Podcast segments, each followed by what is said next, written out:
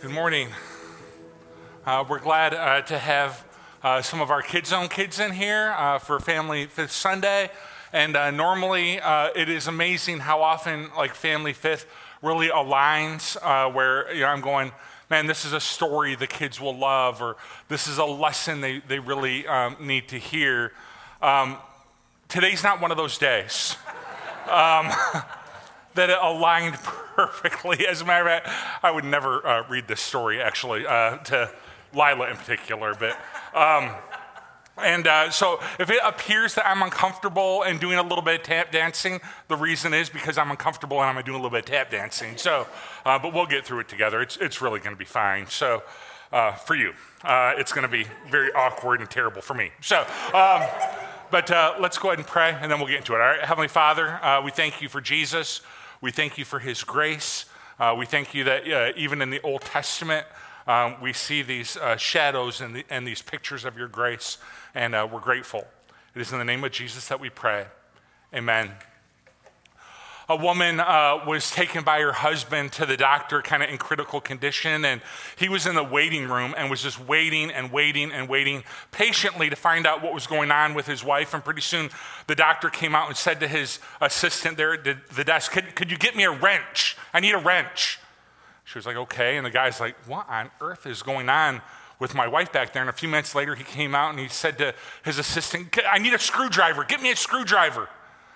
She's, he's going, What on earth is going on back there? And then a few minutes later, he's waiting and waiting. A few minutes later, the doctor comes back out and he says to the woman at the desk, Give me a hammer. I need a hammer. And finally, the guy has enough and he says, Listen, what in the world is going on with my wife back there? What is wrong? And he said, Well, I haven't gotten to her yet. My, mega, my medical cabinet won't open. So, um, and the, the truth of the matter is, a season of waiting, when you've ever been in the waiting room of life, a season of waiting room, uh, a season of waiting, waiting can be really, really hard. Uh, when you're single and you're waiting to find the perfect person that you can marry, it's discouraging. Uh, when you're a married couple and you're wanting to have children, it doesn't happen right away. It's, it's hard. When the only thing you want is a new job and you're kind of stuck with the old one, it's, it's very, very difficult. Waiting is hard. And it can be especially hard, I think, spiritually. It's in the waiting room of life that we enter into a season of doubt sometimes. It's in the waiting room that we enter into a season of discouragement. It can be in the waiting room when people really begin to question their faith. That I thought God had this plan for me. I thought God was in the middle of this. I thought God had a future for me. And it just seems like all I'm doing is waiting. This is where we are in our story today. Uh, we're going to be uh, in uh, Genesis uh, chapter 29 if you have your Bibles or your phone or whatever and you want to turn over there. Uh, Jacob, uh, the grabber, has deceived his brother. He's deceived his father. He's uh, done some really terrible things so far. And his parents have kind of reconciled that a little bit. And they've sent him uh, forward to find, uh, to go to his, to his uncle Laban's house uh, to find a wife. And he's going to find not one, but two. And there's a joke in here kids, it's Kids Zone Sunday, so I'm not going to make it. But there, there is a joke in there about marrying your cousin, but I'm not going to make it. Um, you can ask me about it later. All right, so, um, but this is, uh, this is Genesis, and it was honestly, it, it does kind of need to be addressed a little bit. It was a different time and a different way, and it's really not what the story is about, so we don't want to dwell there. But Jacob is sent by his parents. Uh, to start his family and to find a wife. And here's what it says After Jacob had stayed with him for a whole month, uh, Laban said to him, just because you're a relative of mine, should you work for nothing? Tell me what your wages should be. Now, Laban had two daughters. Uh, the name of the older was Leah, and the name of the younger was Rachel. Leah had weak eyes, but Rachel had a lovely figure and was beautiful. Time out. All right. Come on, Bible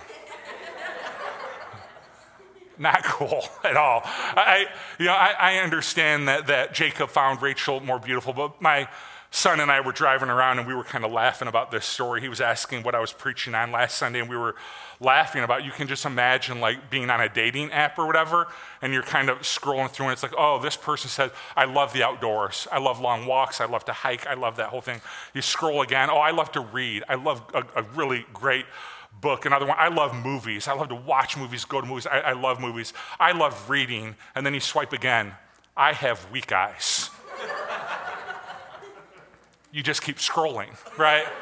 I have weak eyes too, uh, to be honest, but I would hope that if you were to approach Cheryl after service and say, Tell me like the top thing you love about Steve, she'd say two words weak eyes. no, nobody receives that as a compliment, right? Nobody ever receives. So I, you know, so it's just kind of an awkward thing, but it's trying to paint this picture of how much Jacob uh, loved Rachel, and he was uh, verse 18. He was in love with Rachel and said, "I'll work uh, for you for seven years in return uh, for your younger daughter Rachel." And Laban said, "It is better that I give her to you." Uh, than to some other man, high degree of confidence. Better you than some bum, I guess, right? Uh, Stay here with me. So Jacob served seven years to get Rachel, but they seemed uh, like only a few days to him because of his love for her. Ah, right? It's beautiful. Uh, then Jacob said to Laban, Laban, Give me my wife. My time is completed. We're moving on. Uh, verse 22. So Laban, so Laban brought together, it's the Bible. Don't be mad at me. All right? Could I have planned better and not done this during Kids Zone Sunday? Yes, of course I could have. But it's the Bible, all right? So Laban brought together all the people of the, of the place and gave a feast. But when evening came, he took his daughter Leah and brought her to Jacob. And verse 24, and Laban gave his servant Zilpah to his daughters as her attendant. When morning came, there was Leah so Jacob said to Laban, What is this you have done to me? I served you for Rachel, didn't I? Why have you deceived me? And Laban said, It is not our custom here to give the younger daughter to marriage before the older one. He had like seven years to communicate this, but uh, finish. It's neither here nor there, you know. Um, finish the daughter's bridal week, and we will give the one, uh, the younger one, to you as well in return for another seven years of work. All right, so I would like to propose to you just for a minute as we kind of get through all of that, all right? That, that's the worst of it. That this, I don't think, as we've studied this story together, I don't think this is the worst thing to happen to Jacob. Let me lay out a few positives of, of what has happened here that I think will actually benefit Jacob in the long run. And for anybody in a waiting room, Anyone that things have not worked out the way that you hoped or you should, this is not what you thought your story would be, uh, all of that stuff. For anybody uh, in that realm, there are some positive things that have happened here. First of all, I think it is a positive that the trickster has become the tricked. You remember how our story has gone that Jacob, the grabber, he's the deceiver, the trickster, and, and, he deceived his own family. And we've seen this part of his character all throughout his story. And this story gives Jacob an opportunity, if he'll seize it, an opportunity to see deceit and trickery from another direction, right? Well, he sees the opportunity here that Laban gives him to learn and grow from this experience. Right? And there's a lot of story uh, evidence as the story unfolds that Jacob does learn a little bit uh, about what it feels like to be tricked. He's done a lot of tricking in his life. He's going to learn what it feels like to be tricked. And will he learn and will he grow from this experience? And listen, I think it requires a ton of humility and a ton of self awareness for you to learn in a moment like this. That what's being done to me I've actually been doing that to people throughout my life. It takes a ton of humility and a ton of self awareness to say that. Man, my boss just spent an hour yelling at me, but I often go home and end up yelling at my kids. That takes self awareness for you to see that. Or that gossip, that gossip train that so hurt me and lied about me, that gossip train, if I'm honest, I've spent way too much of my day gossiping about others. Or that lie that left me so angry, uh, that, that, that lie I've told plenty myself humility, self awareness. And you know, our culture struggles with this. We have become so about their behavior and their sin and their shortcomings. We've become so fascinated with looking out the windshield that we hardly ever look in the mirror. We have a hard time seeing the things inside of ourselves. It's easy to see their lie, their gossip, their trickery, their deceit, but Jacob is given an opportunity here to see his own. And if he allows it to penetrate, he will grow from it. There's a psychological principle that says that what angers you the most about others is something that you actually see in yourself that you don't care for. And so it is just easier to be angry toward them than to address what is going on in you. So pay attention to that right? The thing that's really cheesing you off, the thing that really makes you angry in the work environment, it very well, not every time, but it very well might be revealing something going inside of you that you don't care for and you don't like. And you're not going to get mad at you, right? We just don't tend to be that way. You're not going to get mad at you. It is easier to be mad at others. Here's how Jesus said it Why do you look at the speck of sawdust in your brother's eye and pay no attention to the giant plank in your own eye? Right? How can you say to your brother, let me take that little, let me get that speck out of your eye, when all the time you've got this like two by four, this plank coming out of your own eye? You hypocrite, first take care of the plank in your own eye, and then you will see clearly to remove the speck from your brother's eyes. He has been, Jacob has been so entitled, hasn't he? Privileged, so bent on getting what he wants and what he deserves. I think this is actually a good thing that God has allowed him to go through a little bit of trickery, a little bit of deceit, and see it from a different angle so that, here's the goal, his entitlement can become empathy. That's the goal here. Because entitlement says, This is what I want. This is what I want. This is what I want. Empathy says, How can I love and serve you? And so Jacob is given a really great opportunity here. So it's not all bad. Second reason it's not all bad is that this 14 years that took place, all right, while this 14 years wasn't what Jacob wanted and it wasn't what Jacob planned, God often uses the waiting room to redefine and to define our character and to shape us into the people he wants us to be. You see it all throughout scriptures, a long period of waiting, and God shows up to the waiting room and he says, Let me re- redefine you. Let me change you. Let me mold you into the person I want you to be. Israel is forced to wait into the desert 40 years. 40 years they're in that desert, but during that time they saw countless miracles that God did to save them and rescue them. It was during that 40 years that they received the law. It was during this time that they learned perseverance and courage and grit that would serve them later. That waiting room experience became a room that God showed up in.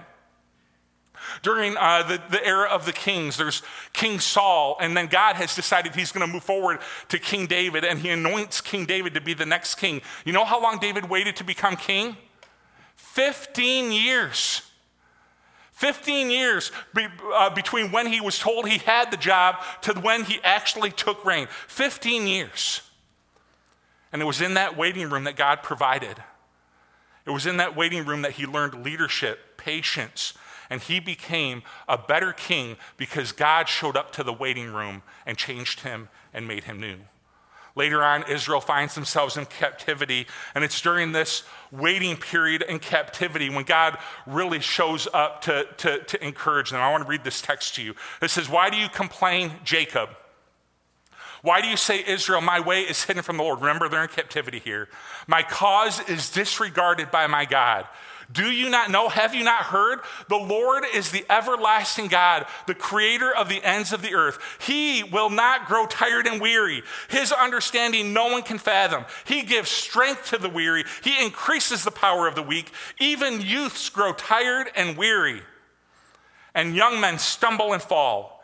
But those who wait upon the Lord will renew their strength. They will soar on wings like eagles. They will run and not grow weary. They will walk and not be faint. It is in the waiting room that we grow weary, but God provides the strength. It is in the, the waiting room that we are prone to stumbling and falling, but God renews our strength. We sometimes lack wisdom in the waiting room. We make rash and unwise decisions. But God's understanding, no one can fathom, and He will share His wisdom with us the greatest thing we can do in a season of waiting, in that 14 years, when things have not gone as they were planned or as they should, in those 14 years, we want to stay as close to God as we can get. So, God is developing Jacob's character during this 14 years so that Jacob can become the person God wants him to be. Lastly, even though things didn't go the way Jacob wanted them to go, God, this is amazing, guys. God continues to be faithful to his promise. Jacob did not choose Leah. Jacob did not choose Leah, but God, in his wisdom, orchestrated that. Um, Jacob was deceived. God, I should say, in his wisdom, God used it.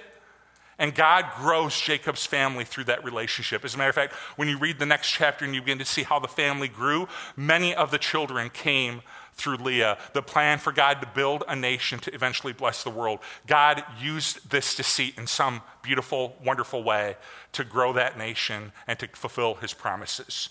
So there are, I was telling my Sunday school class this morning, there are a couple different types of promises.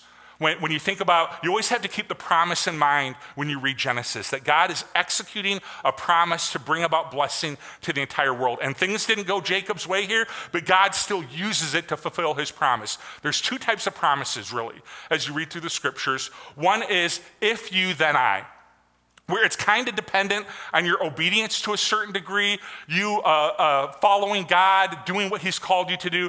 The Sermon on the Mount is a really great example of this. There's one example in particular where God says, Blessed are those who hunger and thirst for righteousness, for they will be filled.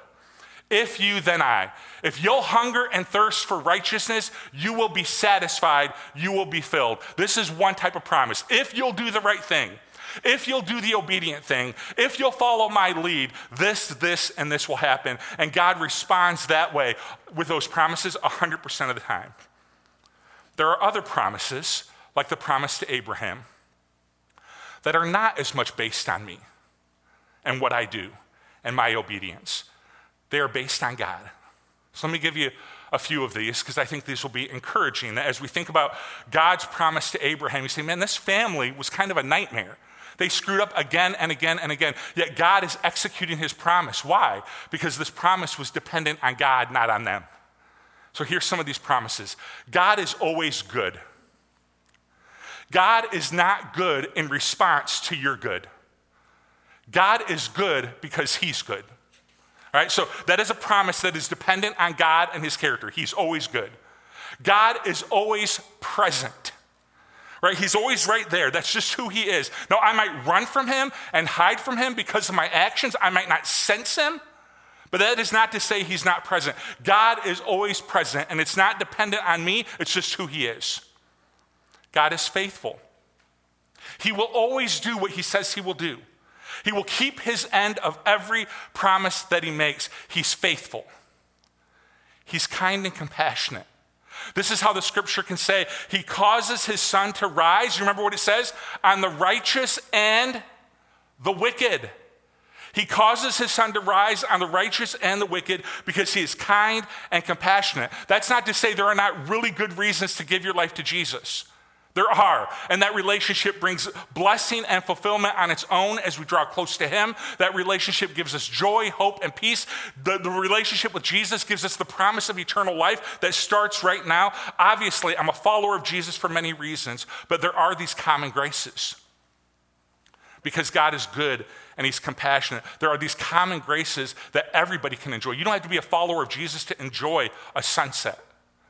Everybody enjoys it. That's just God being good. You don't have to be a follower of Jesus to love the ocean. Right? It's a common grace. It is an all play. It is for everyone. You don't have to be a follower of Jesus to enjoy a loving relationship with someone. Right? We all know people that don't follow Jesus that have a loving relationship. God has given us these common graces that are an all play. Now, I think He takes it up a notch when we decide to follow Him. Right? Don't hear me arguing against that at all. That, but God is kind and He is compassionate to everyone. God designed me for a purpose. Here's another one. He's absolutely kept that promise for you. Now, you might not be living out that purpose, um, but that doesn't mean you don't have one. God has designed you for a purpose. And lastly, God loves me deeply. I hope you understand that He doesn't love you deeply because of you. He loves you deeply because of Him.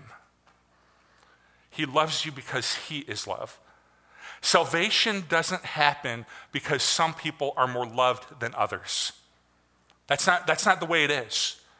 Salvation happens because some choose to respond to the invitation of Jesus to be in a relationship with Him. That's when salvation happens, is when we respond to His love, but He loves everyone deeply. So the promise to Abraham, Isaac, and Jacob, it seems to be more this type of promise that is based more on God than the actions of his family. And things have not gone Jacob's way at Laban's. They have not. A lot of it's Jacob's fault, more of it is Laban's fault. It's not gone well, but God has still shown up. He's still executing his plan, and we see God at work in this situation. He's building this family that's going to become a nation that will eventually bring blessing to the entire world, and that blessing is Jesus. So I bet some of us are the same way. Even in an imperfect time, even if it's imperfect because of our actions, I bet some of us in this room could tell stories that we have seen God be who He promised He would be, even in imperfect situations. That you would look back on a situation and say, man, that was imperfect. A lot of it was imperfect because of what I did, but it was imperfect, and I can still see that God was with me. I can still see that God loves me. I can still see that He's been faithful. And hopefully, what that motivates you to do when you see God in this way, hopefully, what it motivates you to do is say, man, He's with me. I'm going to be with Him. I'm going to return that and be with him. He loves me. I'm going to love him in return. He loves me. I'm going to, I'm going to love him. He's been faithful. I'm going to be faithful in return. And so, how many waiters in the room do we have right now? You waiting and waiting and waiting for that perfect person that you want to marry, or for children, or for the job, and you're waiting and you're waiting and you're waiting. And you're waiting for God to show up, and He already has. And the worst thing in the world is not a season of waiting. God does amazing things in the waiting room. He shows up to the waiting room. There's actually a passage of scripture. It's about the one kind of wait that we all have in common. Um, and it's talking about the kind of cosmic waiting room that we're all in right now, waiting for Jesus to return. But the text talks about waiting and what it looks like to wait well. And here's what it, here's what it says It says, But do not forget this one thing, dear friends. With the Lord, a day is like a thousand years. So it's like, man, you feel like, man, I've been waiting a thousand years. And God's like, yeah, that's like a day for me. A thousand years is like a day. The Lord is not slow in keeping his promises, as some understand slowness. Instead, he's patient with you, not wanting anyone to perish, but everyone to come to repentance. Verse 14.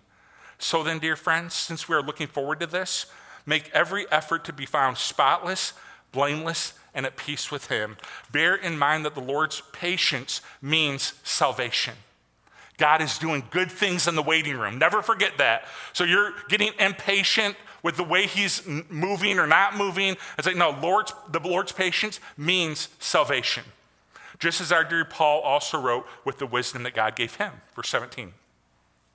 Therefore, dear friends, since you have been forewarned, be on your guard so that you may not be carried off by the error of the lawless and fall from your secure position, but grow in the grace and the knowledge of our Lord and Savior Jesus Christ.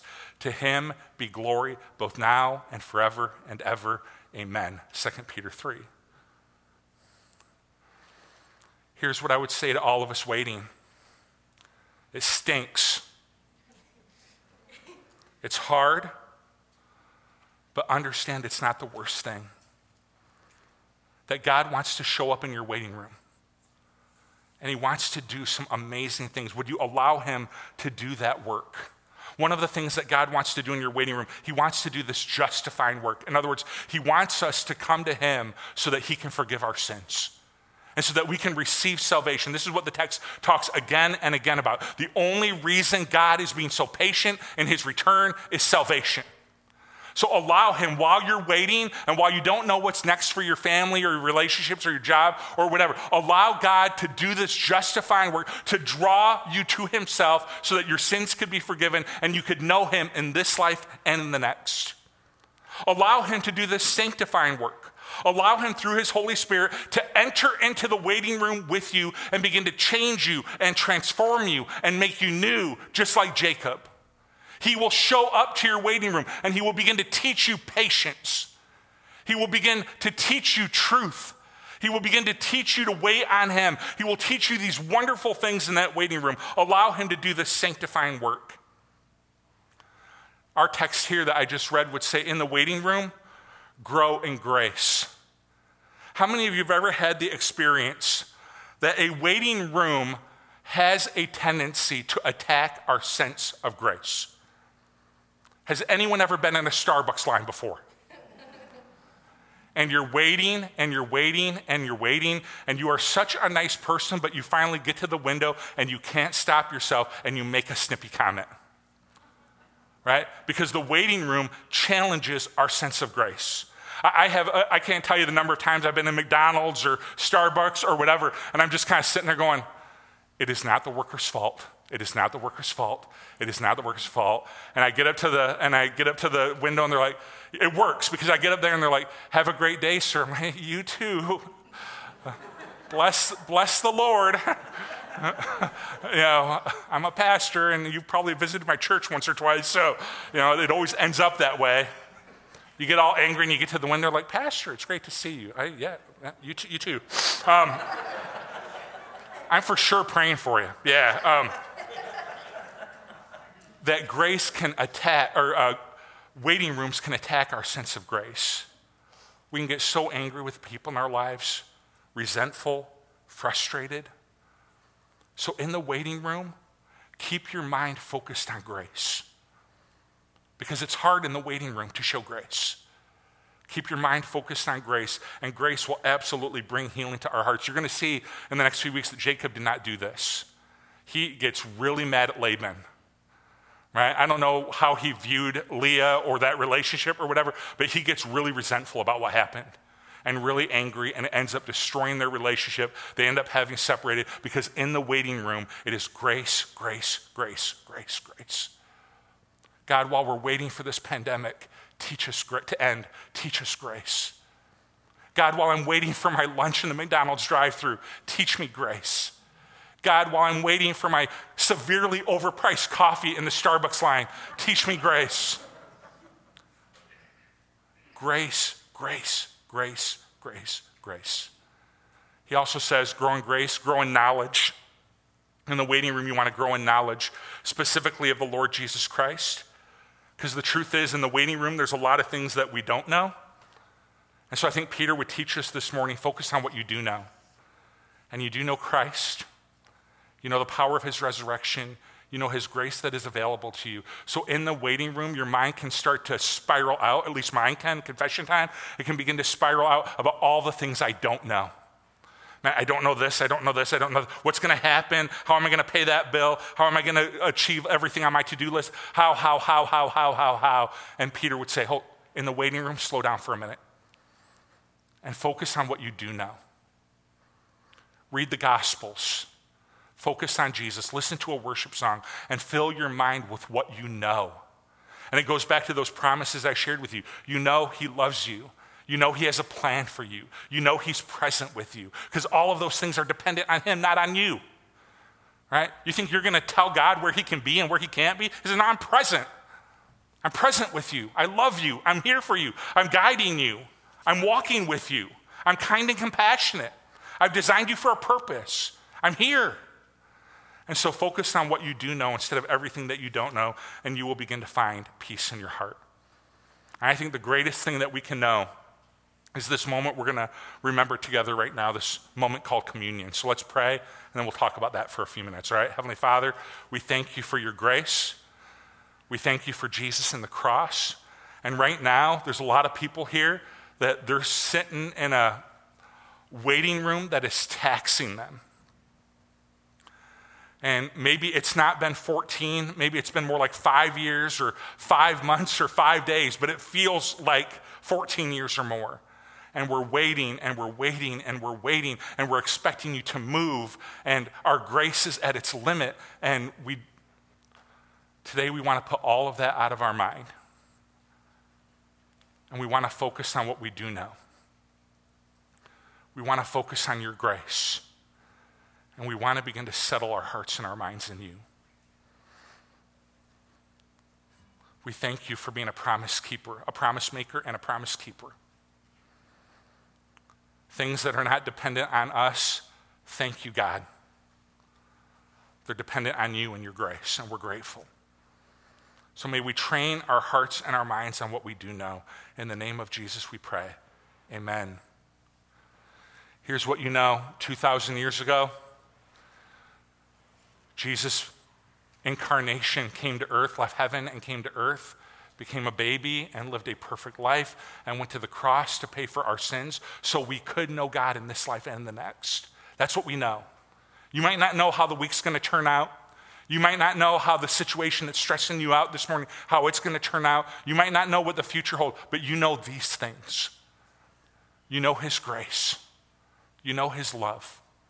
You know what He's already accomplished. So let's focus our hearts and our minds on that over the next few moments and just thank Him for what He's done, for what He's already done, and what we know He'll do in the future. But for right now, what we want to focus on, thank you for what you've already done. And then I'll come back up and I'll, we'll receive communion together as a church family. His body given for you, His blood poured out. This is what we know. This is what we know. As you leave this room, in, in the waiting room, there are things we don't know, and it's okay.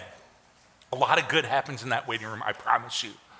A lot of good happens, but be re- reminded and remember there's a lot that we do know about our God, and a lot of it is found in the remembrance called communion. And so let's train our hearts and our minds to focus on those things. Will you stand with me next Sunday? Uh, we're going to continue on in our Jacob series. And, uh, you know, next Sunday would have been a really perfect message for Family Fifth. But um, that's not the way it worked out. And we're going to live with that, and it's going to be okay. So uh, let's close with one last song, and uh, you guys have a great week ahead, okay? God bless.